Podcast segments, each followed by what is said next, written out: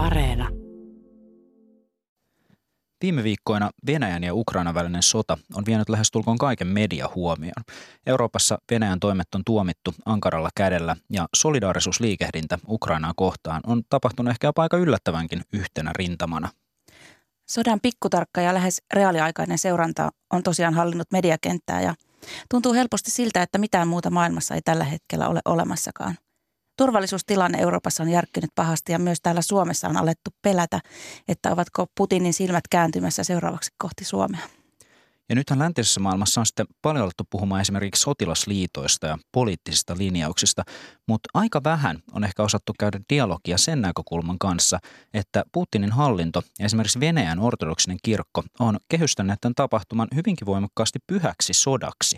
Siis että Ukrainassa käytäisiin jonkinlaista uskonnollis-ideologisesti avautuvaa pelastuskamppailua, jonkinlaisia pahanvoimia vastaan. Kun kahden maan väliseen sotaan aletaan liittää tällaisia käsitteitä kuin vaikka synti ja pyhyys, ja sodasta puhutaan jonkinlaisena kosmisena hyvän ja pahan välisenä taisteluna, niin tällainen retoriikka on täällä läntisessä maailmassa aika vierasta.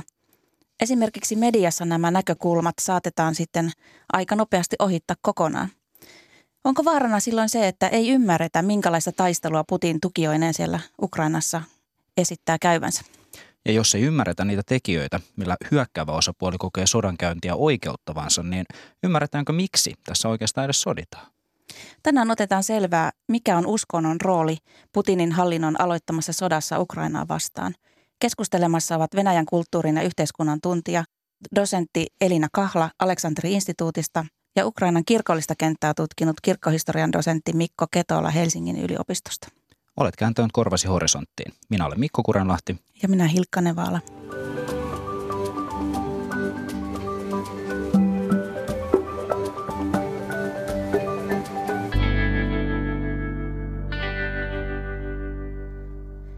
Koska käynnissä on nyt sota, jonka tulevista vaiheista ei voida mitään varmaa todeta, niin heti tähän alkuun sanon, että tämä keskustelu nauhoitetaan nyt tiistai-aamuna 8.3. 2022. Elina Kahla, sinä olit vastikään Pietarissa Ukrainan sodan syttymisen jälkeen. Minkälaisia tunnelmia sieltä sinulle välittyi?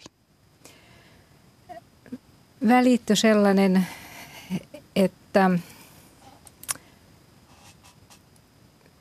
äkkiä oltiin hengellisessä puolustustilassa ja puhuttiin hiljaisella äänellä – aprikoiden, että mitä tapahtuu seuraavaksi.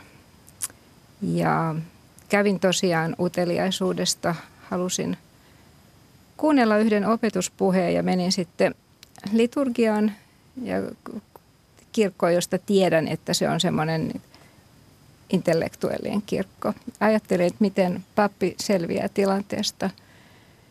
Hän selvisi mainiosti. Hän, hän puhui siitä, että olkaa tarkkana siitä, että kun seuraatte aposteleita, että on, on, on Kristuksen seuraajia ja on antikristuksen. Ja se on tapa selviytyä, että tunnetaan se oma, oma historia, tunnetaan vastakkainasettelut, tunnetaan se, että mitä niiden sanojen, joilla leimataan vihollista nationalistiksi, fasistiksi, niin päin pois, mitä niiden takana on. Ja se on, pahimmillaan se on sitä, että aletaan leimata, mutta parhaimmillaan se on sitä, että ymmärretään esimerkiksi kirkon perustehtävä, eli, eli se, että se on rukoilla kärsivien puolesta, kerätä, kerätä sitä käytännön apua ja sitten olla ottamatta kantaa. Kaikkein rohkeimmat voi sitten sanoa, että meidän poliitikot on kehnoja. Mikko Ketola, tässä Elinankin puheenvuoron kautta käy hyvin selväksi, että nyt kun täällä läntismeidässä ehkä paljon puhutaan politiikasta, poliittisista kysymyksistä, niin tässä Venäjän näkökulmasta tähän keskeisessä asemassa on myös tämä uskonto. Koetko sä, että jos tätä koko kuviota ja Venäjän hallinnon näkökulmat yrittää ymmärtää tämän länsimaisen sekulaarin ajattelun kautta, niin jääkö tästä ihan tämmöiset tärkeät osapuolet pimentoon? Ilman muuta jää. meille monille Suomessa esimerkiksi on niin jotenkin selvää, että maalistuminen lisääntyy jatkuvasti ja se on se, mitä tulevaisuus tuo tullessaan, mutta näin ei ole kaikkialla. Ja näin ei muun muassa ole Venäjällä. Kirkkohistorioitsijat ja muut teologit on tässä erityisellä mielenkiinnolla seurannut nimenomaan sitä, mikä on Moskovan patriarkan, Kirillin ja koko Venäjän ortodoksen kirkon rooli tässä sodan taustalla, sen oikeuttamisessa, miten siihen suhtaudutaan yhtäältä Venäjällä ja sitten toisaalta Ukrainassa, jossa on taas sitten aika lailla niin kuin erilainen kirkollinen kenttä kuin Venäjällä. Jos nyt yritetään sitten ymmärtää, minkälaista uskonnollista retoriikkaa tähän sodankäyntiin liittyy, niin Elina Kahla, miten esimerkiksi juuri patriarkka Kirill puhui sodasta sunnuntaina, viime sunnuntaina saarnassa? Mä siteeraan kohta, otan pienen osan siitä hänen saarnastaan, mutta sanoisin siihen alkuun, että Kirilla ja täysillä päin seinää yhdessä Putinin kanssa, että he ovat ottaneet sen, sen kannan nyt. Ja, ja sitten myös niin kuin sanon sen, että ne kohdat, mitä hän tuossa saanassaan puhuu, eh, ei hän ole itse keksinyt, vaan on kirkkoisilta. Kirkkoisat on niin kuin sanoneet suunnilleen jotain sellaista, että kurjaa rauhaa parempi on, on oikeudenmukainen sota. No joo, mutta Kirill, tämä vielä niin kuin traagisuus lisääntyy siitä, jos ajattelee, että pääsiäiskalenteri on Venäjällä viikkoa myöhässä ja viime sunnuntai oli sitten sovintosunnuntai ja sovinnon sijaan Kirill lausui anteeksi antoi ilman oikeudenmukaisuuttaan, antaantumista ja heikkoutta. Emme myönny niille, jotka rikkovat Jumalan lakia vastaan, mukaan lukien pyyhkivät rajan pyhän ja synnin väliltä pois tai propagoivat sitä. Tämä oli se ensimmäinen suora niin kuin sitä, että vähän myöhemmin hän, tai hänen opetuspuheensa loppu tällaisen rukoilemme, että yleisnousemuksen iloon, eli pääsiäis, pääsiäisriemuun, tulevat kaikki ne, jotka tänään taistelevat, vuodattavat verta ja kärsivät. Että he tulevat ylösnousemuksen ilon rauhassa, levollisina ja iloisina. Sillä mikä on ilo, jos yksillä on rauha, toiset ovat pahan vallassa ja veljessodan murheessa. Ja tästä tulee niin kuin nämä molemmat puolet. Kirkon rooli, joka on edistää rauhaa, mutta sama, samalla verenvuodatusta – siihen kannustetaan. Mistä tässä puhutaan, jos tätä selittää auki? Että et, et mikä on se paha, mitä vastaan tässä nyt taistellaan ja mikä on se hyvä, minkä puolella Kirill on? Kirill, Kirill on tietysti sen ö, uskonnollisen puhtauden tavallaan niin kuin ihanteen puolella. Ja, ja, ja siinä, siinä siis täytyy ottaa semmoinen esiin, että ortodoksisuudessa ei ole semmoista niin sanotusti kolmatta tietä ollenkaan, että on vaan pyhä ja on maallinen. Ei ole neutraalia aluetta ollenkaan. Et kaikki sodat on pyhiä sotia. Toinen maailmansota oli pyhä sota, että siinä taisteltiin fasistia vastaan niin kuin muidenkin kansojen puolella – tai näin niin kuin, tämä on se heidän sotanarratiivinsa. Ja, ja tota, se on semmoinen niin kuin syklinen, että se on niin kuin aina olemassa hyvän ja pahan välinen taistelu. Ja apokalypsi nähdään myös semmoisena, että nyt on apokalypsin aika, se on ollut aikaisemminkin esimerkiksi ensimmäinen maailmansota oli venäläisille hopeakauden filosofeille ja, ja hengellisen renessanssin edustajille se oli myös apokalypsi. Ja sitten kun neuvostokautena tuhottiin kirkkoja ja, ja uskovaiset joutu maan alle tai menetti henkensä, elantonsa, tulivat paarialuokan. Myös heidän lapsensa joutui täysin pois suljetuksi yhteiskunnasta, niin ää, tässä muodostui valtavasti veriuhreja. Ja, ja sitten muodostui sellainen ajatus, että ää, näiden kärsineiden niin veri huutaa sieltä joukkohaudasta. Ja ja, tota, ja edelleenkin se ajatus, että, että nämä ihmiset on niin kuin kuollut totuuden puolesta, niin se voidaan aina niin kuin kääntää niin päin, että ei ole anteeksiantoa ilman verenvuodatusta. Et se on, kun sanoitte alussa sitä, että, me maallistuneesti ei sitä ollenkaan ymmärretä, mä sanoisin myös niin, että valitettavasti ne, jotka on tosissaan he Suomessakin sodan aikana ja sen jälkeen ja pahoissa paikoissa rautatieasemalla veisanneet Jumalaompi linnamme, eivät ehkä ole lapsilleen kertoneet niiden sanojen merkitystä. Ukrainassa on ihan yhtä paha tilanne, vaikka äsken jo viitattiinkin siihen, että Ukrainan uskontotilanne on eri asia kuin Venäjällä. Se on totta. Mutta Ukrainan nämä joukkohaudat, jossa muista, niin kuin joita ei muistella, koska ei tiedetä, minkä nimisiä ihmisiä siellä on telotettuina, niin sitä historiapolitiikkaa ei ole ollenkaan, totuutta ei ole kerrottu eikä ole haluttu kertoa, että, että miehitysaikana silloin kun natsit eli saksalaiset miehitti Ukrainan – juutalaiset siviilit, eli naiset ja lapset telotettiin joukkohautoihin. Ja neuvostoaikana sitä ei tutkittu, koska ei ajateltu, että Neuvostoliitossa olisi ollut mitään antisemitismiä. Ja hyvät, hyvät ö, marttyyrit tai sankarit, niin ö, ne oli niitä, jotka ta- taisteli fasismia vastaan. Eli siinä on niin kuin valtava tabu tullut siinä, että – ukrainalaiset poliisit natsien käskystä telotti naapureitaan, jotka oli juutalaisia. Ja nyt tietenkin nykyisen Ukrainan ongelma on siinä, että ei se ole niin yhtenäinen kansa kuin mitä esimerkiksi Suomi on. Ja, ja olisi hyvä, että suomalaiset osaisivat kertoa – että mikä erottaa meidät Virosta, Ukrainasta, että meillä toisen maailmansodan aikana niin Suomea ei miehitetty.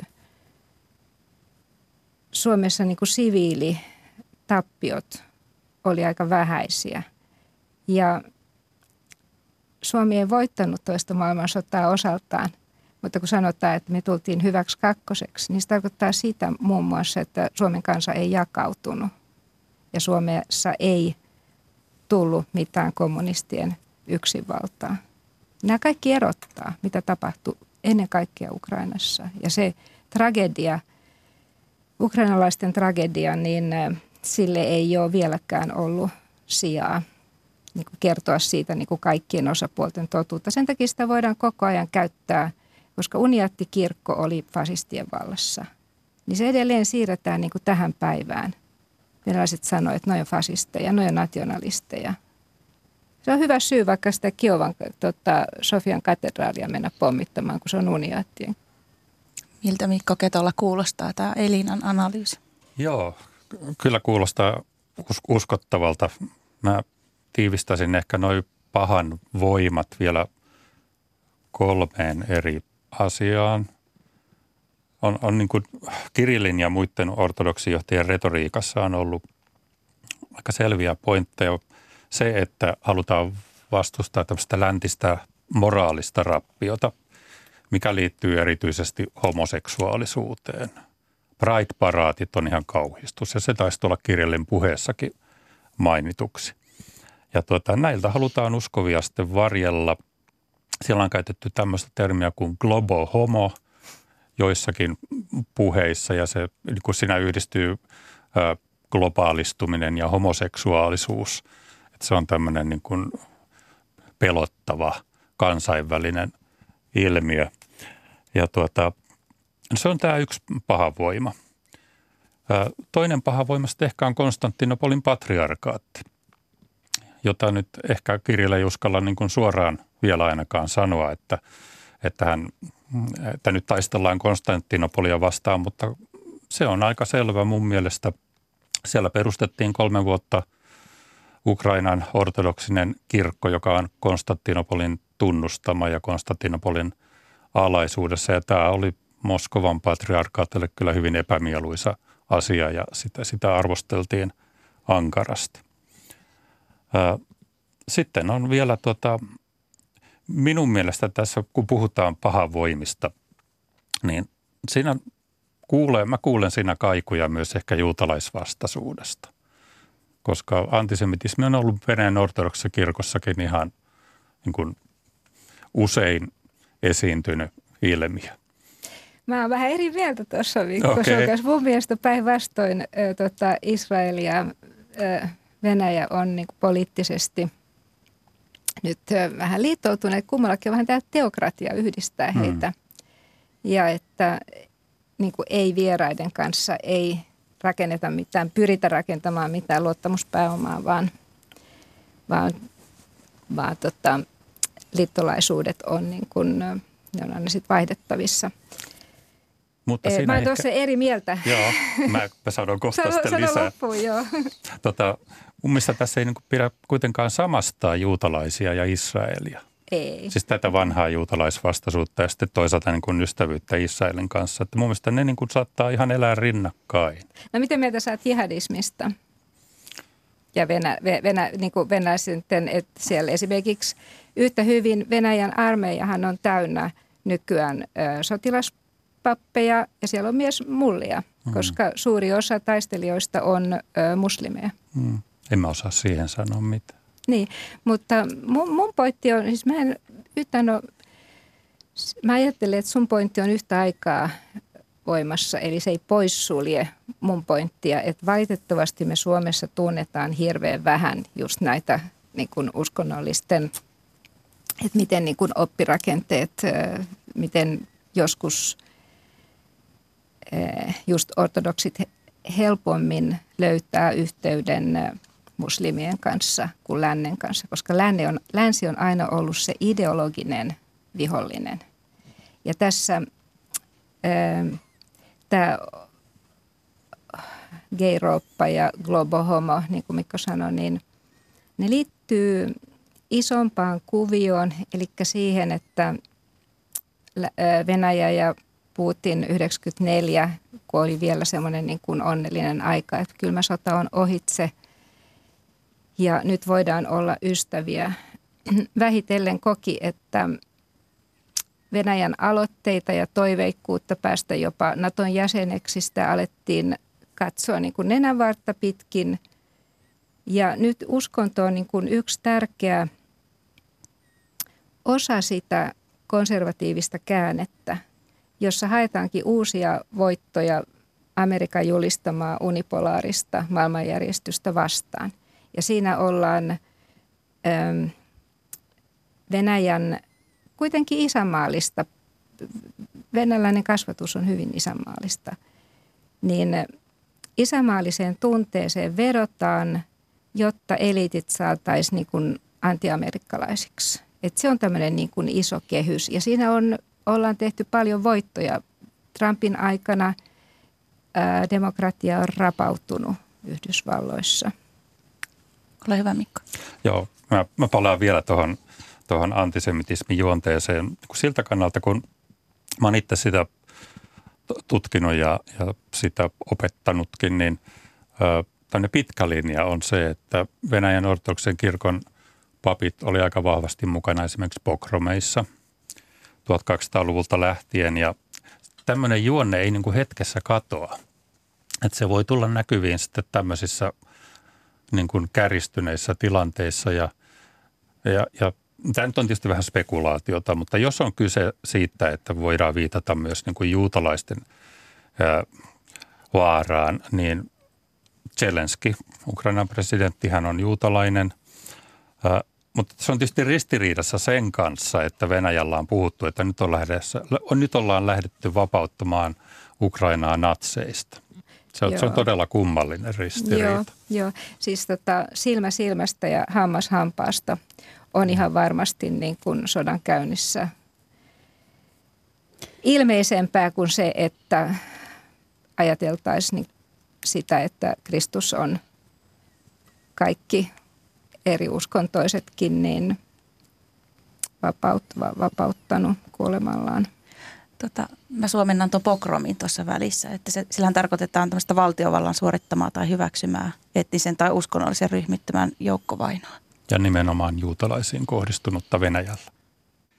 Siis äh, kysyn vielä nimenomaan siis Ukrainan asemasta tässä nyt käynnissä olevasta sodasta. Että jos tämä tästä uskonnollisesta maailmankuvasta nyt äh, kehystyy tällaisena niin kuin hyvän ja pahan voimien välisenä taisteluna, niin mikä se Ukrainan asema tässä on? Onko se siis osa sitä jotenkin pahaa länttä, mitä halutaan vastustaa, vai onko se osa tätä venäläistä maailmaa, mikä halutaan pelastaa? Miten tällaisen niin hyökkäysosapuolen näkökulmasta, mikä se Ukraina tässä on?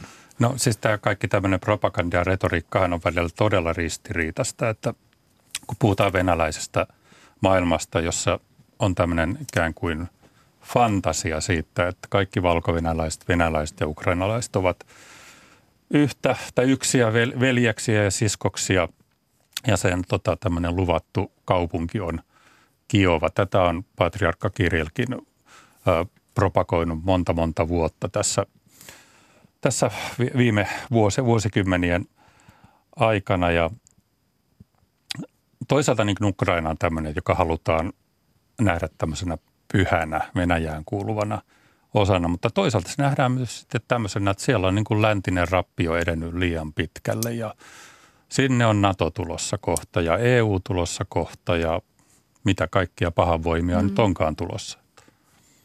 Ja mä lisäisin sitä, että Ukraina ei sitten tarkemmin katsoen ole ihan niin monoliittinen, että se on se ongelman ydin, että siellä on ainakin yhdeksän miljoonaa venäläistä. Sitten on niin kuin paljon sellaisia, joilla on niin kuin monia passeja.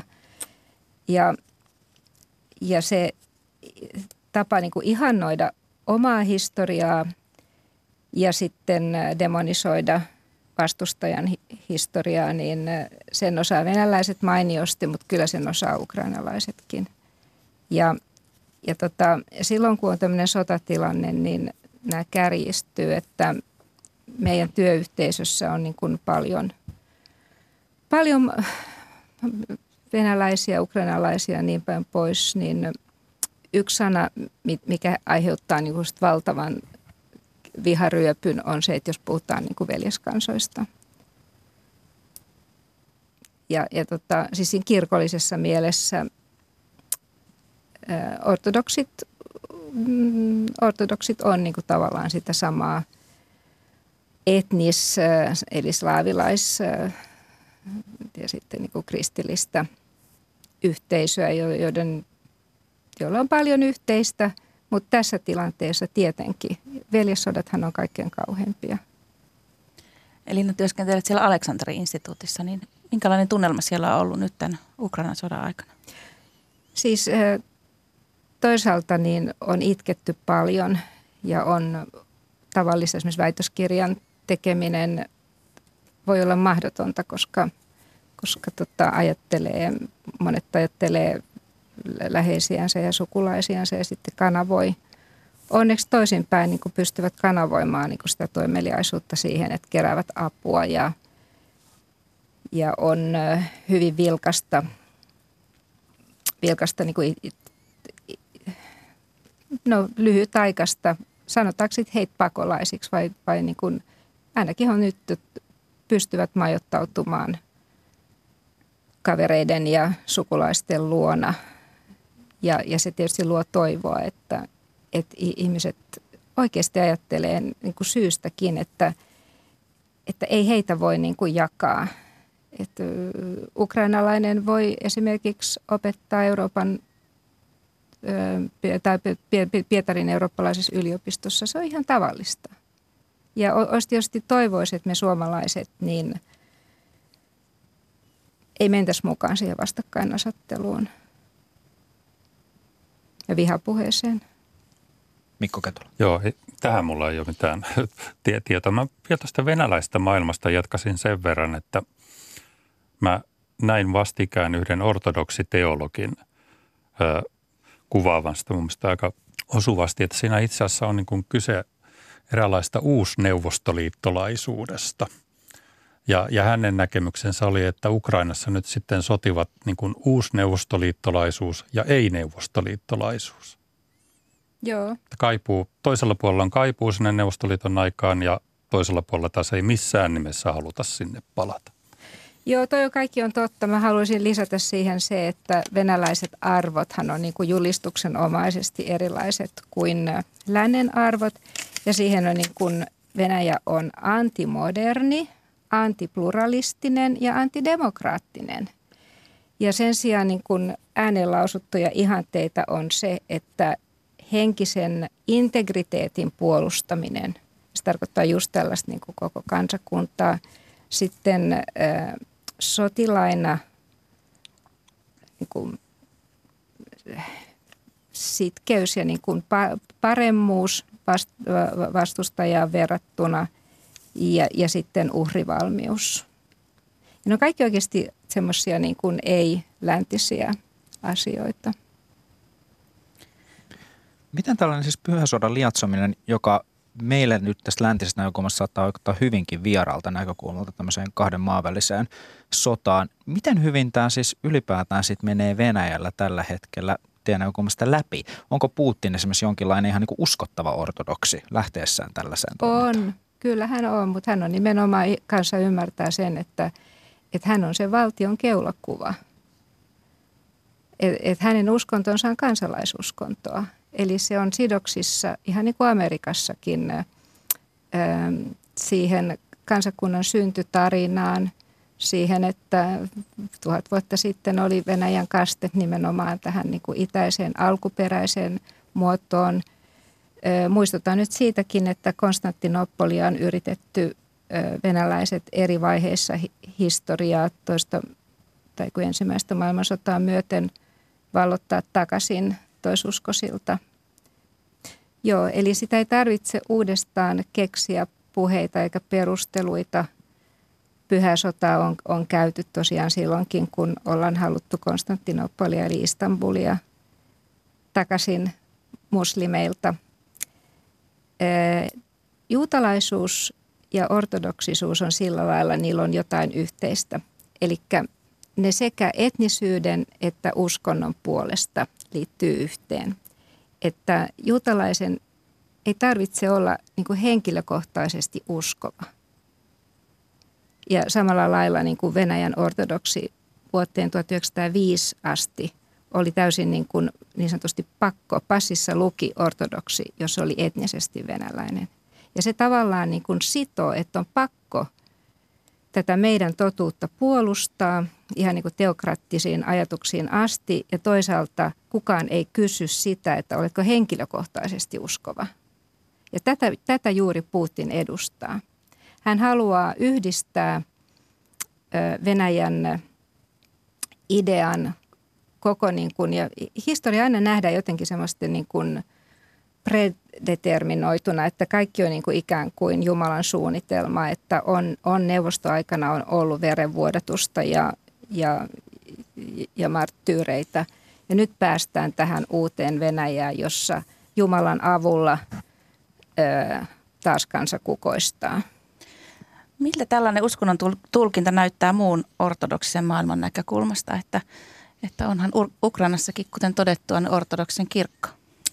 Joo, mä, mä vielä tuohon Putiniin palaan sen verran, että niin, kyllähän niin kuin, hänen on helppo niin kuin vakuuttaa venäläiset omaavansa sen ortodoksen vakaumuksen. Hän voi näyttäytyä patriarkka Kirillin seurassa, hän voi esiintyä ortodoksisen kirkon symbolit ympärillään, tällaista visuaalista propagandaa.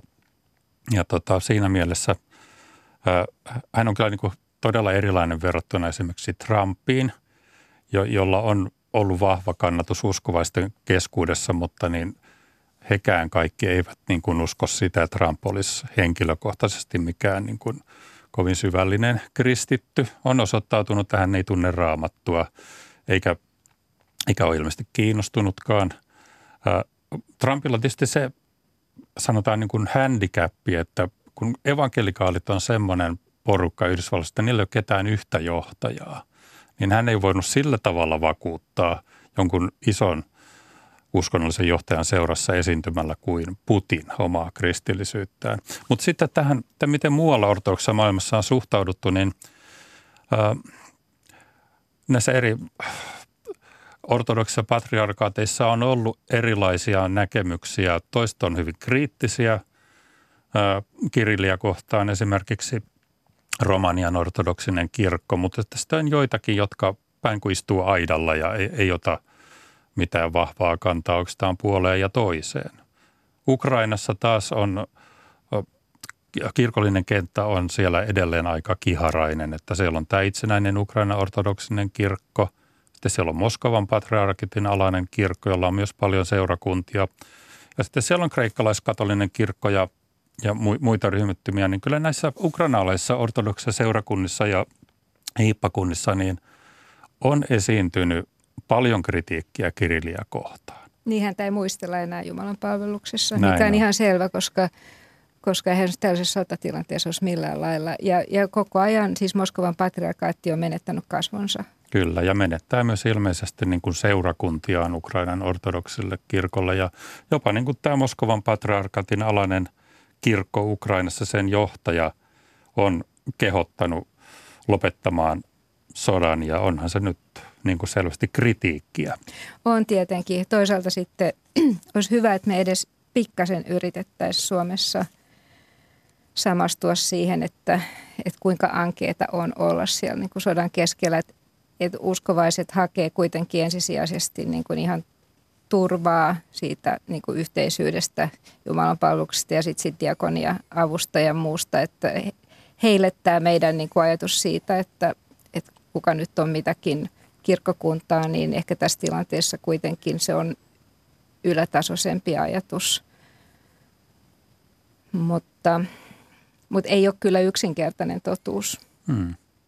Silloin jo 2014 Euro, Euromaidanin aikaan, kun oli edellinen ö, sotatilanne Ukraina ja Venäjän välillä tai ainakin konflikti, niin silloin Kiovassa mielenosoittajat oli, oli tuota, aktiivisia ja se oli aktiivisia myös Ukrainan kirkkojen neuvosto, johon kuuluu no, melko lailla kaikki Ukrainan kristilliset yhteisöt, myös Moskovan patriarkaatin alainen hiippakunta. Ja siellä oli kyllä pappeja niin kuin kaikista kirkoista silloin osoittamassa mieltä ja, ja tota, myös suojelemassa mielenosoituksia. Mm. Myös näitä niin kuin Venäjän ortodoksen kirkon alaisia pappeja. Joo, se on, se on nimenomaan positiivista ja sitten joissa mielipidekyselyissä niin niiden määrä, jotka sanoo olevansa vain ortodokseja tai vain kristittyjä on kasvanut, eli he ovat väsyneitä siihen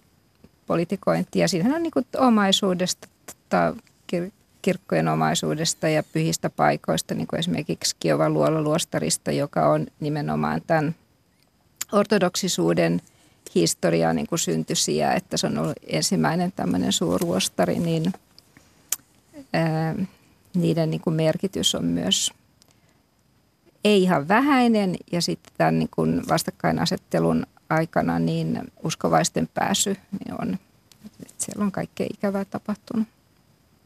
Mitäs tämä pyhän sodan retoriikka, että nyt kun sieltä Venäjän suunnalta hyökkäävällä osapuolella on tämä pyhän sodan, pyhän sodan retoriikka etualalla, niin onko sieltä Ukrainan puolelta noussut mitään niin kuin vastaavaa vastarintaa vai puhutaanko siellä sitten ihan eri alalta, nousiko siellä enemmän ihan inhimillisen hädän kysymykset ja muut vai nouseeko siellä joku uskonnollinen vastarinta? No vastaavaa ideologiaa kuin esimerkiksi venäläinen maailma ei tietenkään Ukrainassa ole, että kyllä siellä, siellä on tietysti kansallishenki on kova, puolustustahto. on myös venäjämielisiäkin. On siellä niitäkin, mm. kyllä. Eihän siis koko tämä tilanne ei olisi tällainen, jos ei siellä olisi ollut niin kuin radassa ollut suunnilleen puolet niitä venäjämielisiä. Sen takia ne ei ikinä saaneet niin kuin mitään uudistuksia läpi, koska aina, se menee aina siihen, kun on suunnilleen ollut 50-50. Mutta kyllä siellä kun tämä sotatilanne tietysti aiheuttaa sen, että puheissa on eri, erityisesti pinnalla niin kuin ihmisten hätä ja kärsimykset ja, ja se on selvästikin niin kuin koskee nyt, oli nyt sitten venäläinen Ukrainassa asuva tai ukrainalainen.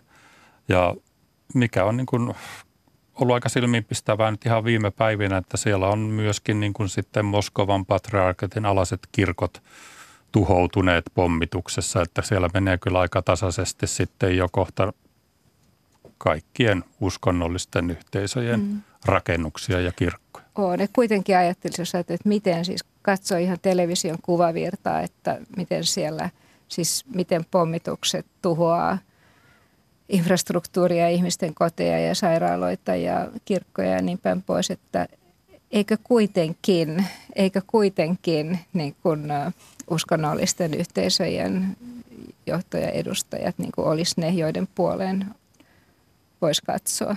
Niin, ja varsinkin tuota, tietysti niin kuin nyt Kirilliltä odotetaan paljon, että hän rohkenisi puhua Putinille järkeä tai jotakin kuitenkin. Täältä äh, Suomesta päin katsottuna ja Euroopasta, niin tämä tilannehan näyttää ihan järjettömältä, että et, et, et miten tämä voi niin kuin päättyä. Mitä te ajattelette? Mikä tässä, onko tässä joku semmoinen järki, mitä me ei vaan kyetä näkemään? No mä ajattelen sillä lailla, että tämä mitä me nähdään silmiemme edessä, niin tämä on sitä verenvuodatusta. Että toistaiseksi sitä verta vuodatetaan – mutta jonain päivänä sen pitää, pitää niin kuin loppua ja toivottavasti se päivä on lähellä ja toivottavasti, toivottavasti jos ei, jos ei saa kiinni Kirillistä ja Putinista, niin sitten se vastavoiman täytyy olla riittävän voimakas. Niin, tämä on tosi vaikea niin kuin löytää mitään semmoista tai uskoa mihinkään rauhan omaseen ratkaisuun tällä hetkellä ainakin. Että kyllähän se tota, tietysti voi paljon vaikuttaa, kun Neuvostoliiton kun Venäjän talous romahtaa ja siitä seuraa tietysti kaaosta ja semmoisessa tilanteessa voi tapahtua arvaamattomia asioita, kenties jopa hallinnon muutos, joka olisi tietysti aika mahdollinen ratkaisu. Miten sitten jos ajatellaan tämän, puhuit aiemmin, että Venäjän hallinnon kulmasta hakusessa on jonkinlainen ihanne, jota lähdetään hakemaan, niin mikä tämmöinen siis pyhän sodan päämäärä oikeastaan voisi olla, jos se saavutettaisiin? Mikä se Mun mielestä on? se on se just tämän amerikkalaisen rappion, yhtiöindividualismin ja siis just nämä tota, esimerkiksi seksuaaliset kysymykset, eli ihmisoikeudet, niin, niin että heidän näkemyksensä, konservatiiviset perinteiset moraaliarvot ja, ja sitten tosiaan niin kuin vastavoima. E, e, e, yksi konservatiivien ideologismi, niin kuin Alexander Dugin on niin kuin jo 30 vuotta sitten puhunut, että jos on niin kuin vähemmän kuin kaksi tällaista maailman – polaarista, niin kuin vastakkaista voimaa, niin se on huono asia. Eli se on se ihanne, mihin, mihin, mihin Putinin Venäjä tähtää. Lisäisi sen oman äänensä ja vaikutusvaltansa kuuluviin. Ja kun se ei ole onnistunut hyvällä, niin nyt sitä yritetään sitten pahalla. Joo. Ja tota, jotenkin, jotenkin tuntuu nyt siltä, että niin tämä venäläisen maailman ajatus ja ideaali ainakin on niin kuin tuhoutunut. Ei ukrainalaiset enää niin kuin lähtisi, jos ei nyt tähänkään mennessä ollut mitenkään innokkaita, niin tämmöiseen mukaan, että jos kirkollisesti nyt ajatellaan, että miltä Ukraina näyttäisi sitten, jos Venäjä voittaa, niin siellä olisi vain yksi ortodoksinen kirkko ja se olisi Moskovan patriarkaatin alainen. että siinä olisi niin kuin sitten Moskovan patriarkaatti voittanut Konstantinopolin patriarkka, jos mm. tämmöistä skenaariota ajatellaan. Mm, mä en tässä niin näe, että sellainen olisi mahdollista, että, että valitettavasti se tapa hyökätäkin, että tullaan niin kuin suunnilleen kaikista suunnista yhtä aikaa, niin mm. Se pikemminkin niin kuin viittaa siihen, että, kysymys on niin kuin riuduttavasta verenvuodatuksesta ja infrastruktuurin romahduttamisesta.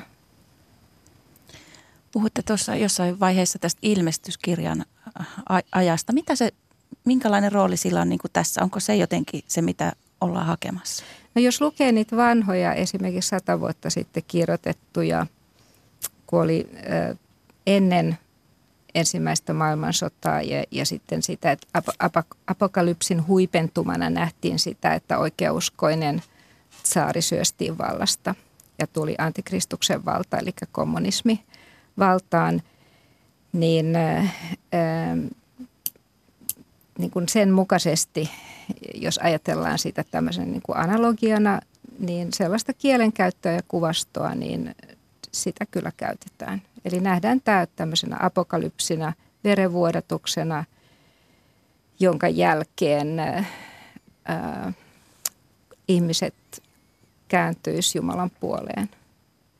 Ja tämä on innostanut apokalyptiikkaan taipuvia kristittyjä muuallakin maailmassa kuin, kuin Venäjällä.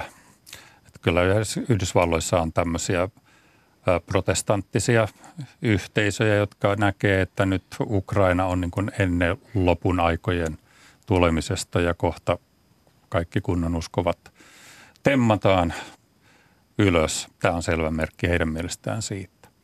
Ja ehkä tässä yhteydessä voisi niin kuin sanoa siitä, että, että Moskovan patriarkasta ja myös Putinista on tullut eräänlainen tämmöinen niin kuin johtohahmo konservatiivisille kristityille eri puolilla maailmaa. Ja nimenomaan sen takia, että he vastustaa läntistä rappiota, he vastustavat homoseksuaalisuutta, globalisoitumista, mitä nyt kaikkea niin kuin tähän moraaliseen rappioon luetaankaan. Ja, ja siihen kuuluu muun muassa amerikkalaisia evankelikaaleja, kuuluu tämmöisiä niin kuin traditionaalisia katolilaisia ja muita uskonnollisia ryhmittymiä, e, erityisesti nyt niin kuin sanoisin, että länsimaailmasta. Jotenkin tuntuu siltä, että nyt kannattaisi palauttaa kaikenlainen uskonnon tutkimus ja kulttuurien tutkimus taas jotenkin keskiöön, koska ne vaikka näyttää siltä, että, että markkinatalous pyörittää maailmaa, niin se ei ehkä olekaan totta. Ehdottomasti. Ehdottomasti, jos, jos me menetetään oman historiamme tuntemus – ja sen niin kuin kristillisen perustan, mikä on kietoutunut meidän vaiheisiin, niin huonosti käy.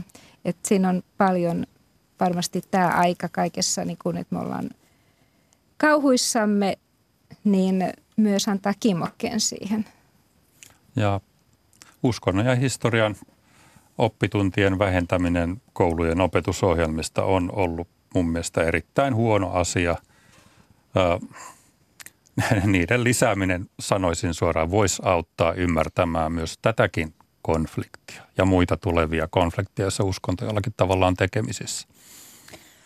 Venäjän kulttuurin ja yhteiskunnan tuntija, dosentti Elina Kahla Aleksanteri-instituutista ja Ukrainan kirkollista kenttää tutkinut kirkkohistorian dosentti Mikko Ketola Helsingin yliopistosta.